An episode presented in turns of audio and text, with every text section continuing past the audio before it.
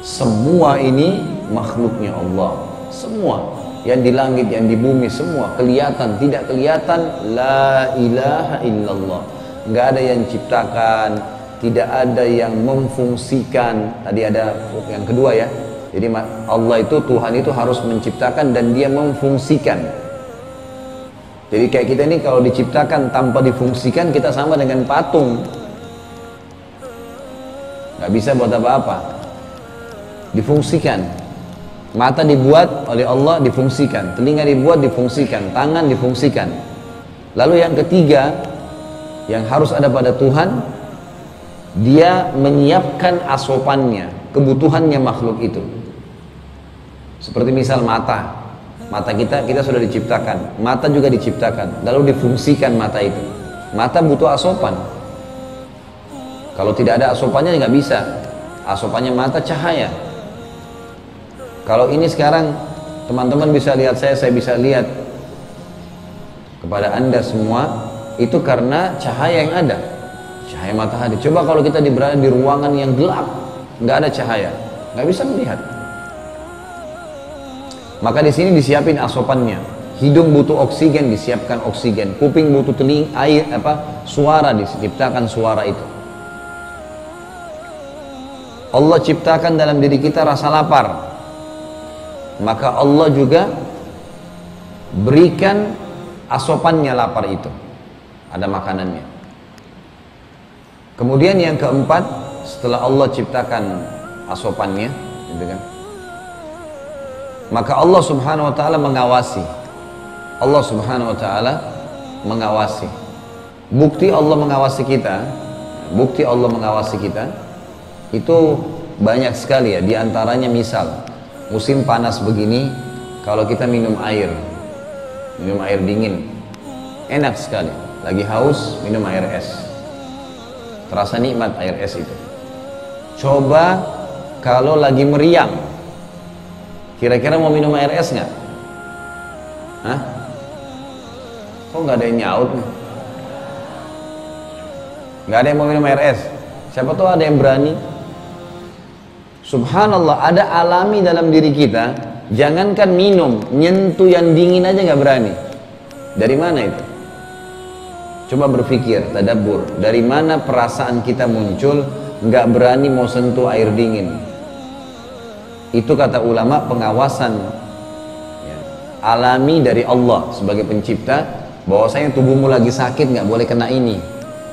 Lapar itu pengawasan alami dari Allah bahwasanya tubuhmu lagi butuh makanan. Minum itu pengawasan alami dari Allah sebagai pencipta bahwasanya tubuhmu butuh minum. Kita nggak pernah tahu dari mana asalnya.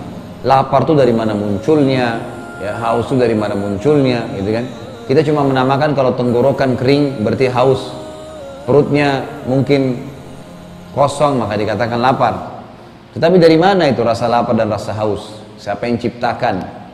Kemudian asopannya ada lapar makan. Tidak bisa diganti yang lain nggak bisa. Kalau orang lapar lalu kemudian dia mau ganti ke yang lain nggak bisa. Dia minum misalnya tetap lapar nanti. Atau dia capek misalnya. Capek itu dia harus istirahat. Tubuhmu butuh istirahat kamu harus tidur. Kalau ada orang lapar lalu dia tidur tetap bangun lapar. Kalau ada orang capek dia makan tetap nanti dia tidur nggak bisa. Harus lari ke asopan yang sudah disiapkan tidak bisa orang menghindar. Maka ini namanya pengawasan. Dari penciptaan pengfungsian penyiapan asopan pengawasan. Pengawasan alami ada. Dan ini bisa kita rasakan. Kemudian ada pemusnahan semua yang mati yang kelima pemusnahan ini semua yang rusak yang mati di muka bumi ini pohon ke apa saja manusia mati hewan-hewan itu semua Allah SWT yang musnahkan. Pemahaman tentang masalah ini penting sekali. Ibrahim alaihissalam memberikan pelajaran kepada kita. Waktu Ibrahim alaihissalam akan dilempar ke dalam api Ibrahim alaihissalam mengucapkan kalimat yang masyhur. Dia mengatakan wahai zat yang aku imani secara gaib Allah aku yakin engkau lah yang telah menciptakan aku dan juga api yang ada di hadapanku ini. Dan engkau lah yang telah menjadikan api ini dasarnya panas fitrahnya. Maka aku mohon kepadamu jadikanlah api ini dinginkan dan keselamatan untukku. Maka Allah Azza wa perintahkan dari langit ketujuh memberitakan kepada dia pada api wahai api jadikan dirimu dingin dan keselamatan bagi Ibrahim. Tidak jadi dibakar oleh api ini keyakinan dasar bagaimana seseorang muslim meyakini memang tidak ada menciptakan di langit, di bumi, di kedalaman lautan kelihatan atau tidak kelihatan oleh dia kecuali Allah Subhanahu wa taala. Ini asas dalam masalah keyakinannya. Kalau kita sudah takut, kalau kita sudah yakin dengan itu, maka akan muncul poin yang lain.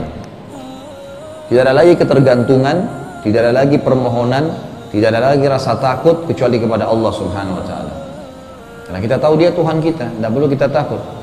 Di dalam hadis qudsi sebuah hadis yang agung kata Nabi SAW Allah berfirman wahai anak Adam jangan pernah kamu takut kepada raja siapa pun selama kau yakin bahwasanya kerajaanku ada karena kerajaanku tidak akan pernah punah wahai anak Adam kalau seandainya kau yakin semua apa yang merupakan kebutuhanmu aku yang siapkan, maka aku akan jadikan apa yang telah aku jadikan sebagai rezekimu, sebagai bagian darimu, itu jadi cukup untukmu. Dan kalau seandainya kau tidak yakin bahwasanya aku yang menyiapkan semua kebutuhanmu, maka aku akan sempitkan dunia di sekitarmu, lalu tidak datang kepadamu kecuali yang telah aku catatkan. Jadi Allah Azza Jalla perkenalkan dirinya di sini dan tidak pernah ada yang mengenalkan memperkenalkan dirinya seperti Allah. Teman-teman sekalian, ada makhluknya Allah yang bernama syaitan. Siapa syaitan ini? Syaitan ini istilah yang diambil dari jin. Allah menciptakan malaikat dari cahaya, mereka tidak punya hawa nafsu dan mereka bertugas. Allah suruh jaga langit turunkan hujan tiupkan ruh cabut ruh ya bawa rezeki jaga lautan jaga pohon tu, tu, semua tanaman di muka bumi ini. Kita kalau lihat gambar-gambar bagaimana hutan-hutan yang begitu lebat begitu banyak ya, kelihatannya secara alami itu sedang diawasi oleh malaikat-malaikat. Lautan yang begitu rapi semua diawasi oleh malaikat. gitu. Allah menciptakan mereka tanpa hawa nafsu, langsung bertugas dan tidak melalui proses biologis. Langsung mereka dewa besar, bersayap, tugas. Ada golongan yang lain jin dari api dan manusia dari tanah. Jin dan manusia ini makhluk yang memang diberikan beban hukum dan diberikan hawa nafsu. Mereka tumbuh besar, berkembang biak itu dari proses biologis jin dan manusia ini di dalam di bawah induk judul jin dan manusia ini ada tiga golongan di bawahnya. Ada yang beriman jin yang beriman sama dengan manusia yang beriman. Ini tidak akan pernah berinteraksi. Karena mereka tahu tidak boleh berinteraksi. Kayak kita sudah beriman kita nggak mungkin manggil-manggil jin ajak makan ajak berteman menikah itu nggak mungkin. Orang mukmin sama jin mukmin tahu mereka tidak boleh saling interaksi ada golongan manusia yang kedua namanya fasik. Fasik ini muslim tapi masih banyak dosanya. Jin juga ada fasik, muslim tapi banyak dosanya. Golongan yang ketiga manusia ada yang kafir, jin juga ada yang kafir. Golongan yang kafir dan fasik dari jin itu namanya syaitan.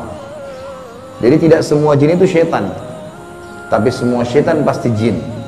Karena di alam jin seperti di alam manusia ini ada jihad, ada dakwah.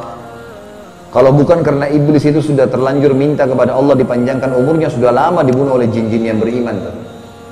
Makanya Allah mengatakan tentang iblis, karena minal jinni fafasakan ambi rabbi.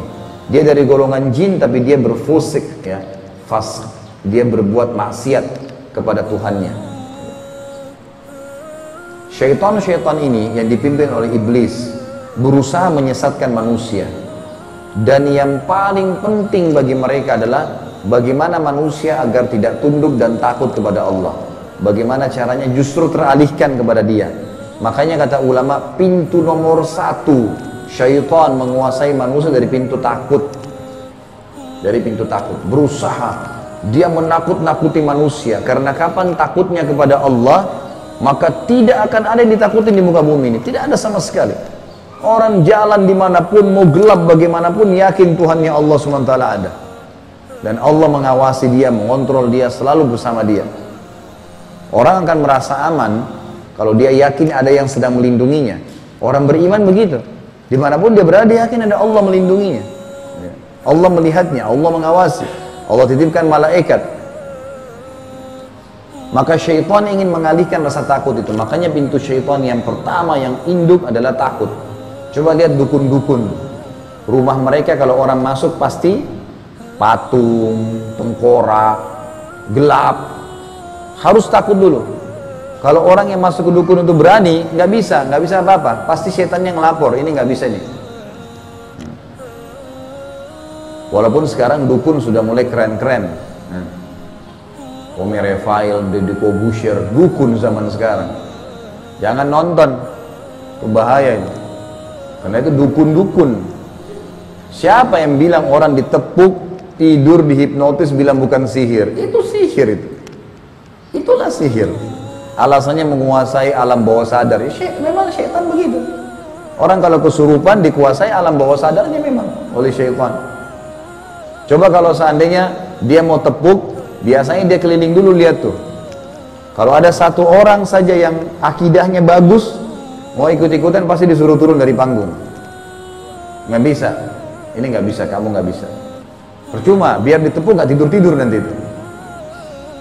Tapi yang tidak sholat, yang tidak pernah ibadah, tiap hari kerjanya cuma maksiat, ditepuk tidur, suruh menari, suruh nyanyi, suruh apa bisa. Tapi dukun-dukun umumnya tempat prakteknya pasti begitu. Macam-macam. Karena harus takut dulu. Kalau nggak takut, setannya nggak bisa. Manusia ini teman-teman sekalian khalifah. Kita ini semua khalifah. Khalifah itu artinya pemimpin. Alasan kenapa iblis tidak mau sujud kepada Adam.